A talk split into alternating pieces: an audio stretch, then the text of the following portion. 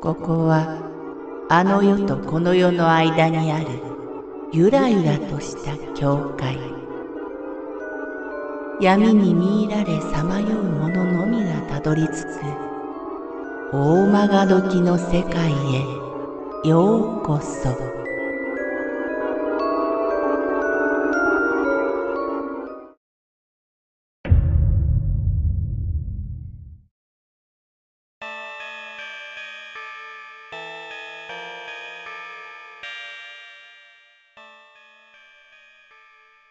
墓地の石学生の頃私と友達2人そして彼女の友達も含めて6人である墓地へ肝試しに行った。異様な不気味さに女の子たちは車に残ると宣言。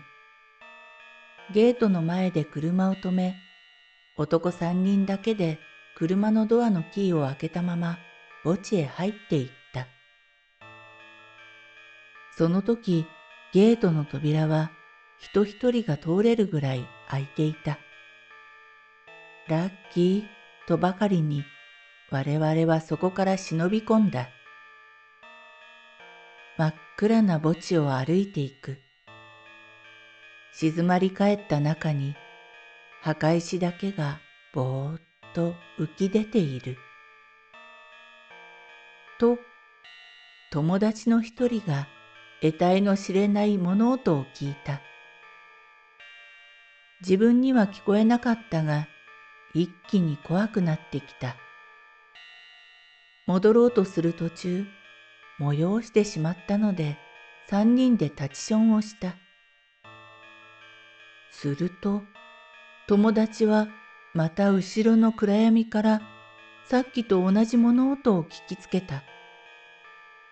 ジッパーを上げるのももどかしく、友達は怖くなってその場からうわーっと逃げ出した。置き去りにされた自分ともう一人の友達も反射的に後を追った。立ちションした場所からゲートまで150メートルほど。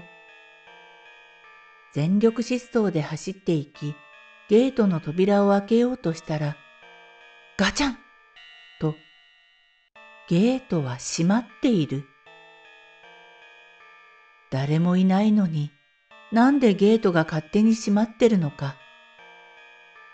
やべえ、これマジでやべえよ。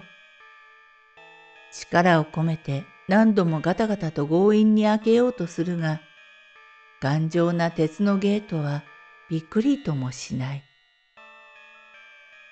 必死でどこか逃げ道を探すと、ゲートの横に隙間があり、なんとかすり抜けて脱出することができた。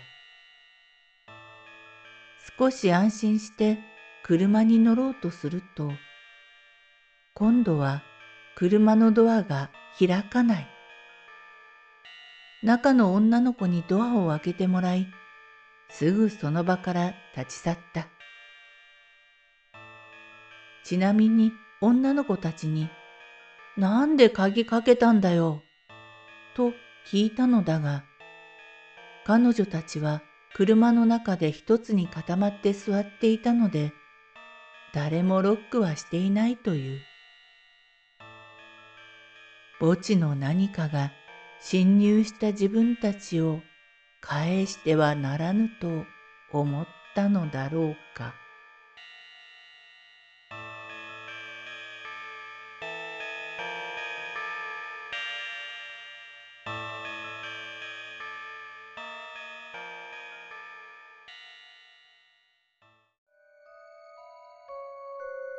この番組は怪談大曲時物語に寄せられた投稿をご紹介しております。大曲時物語無料メールマガジンは月3回発行。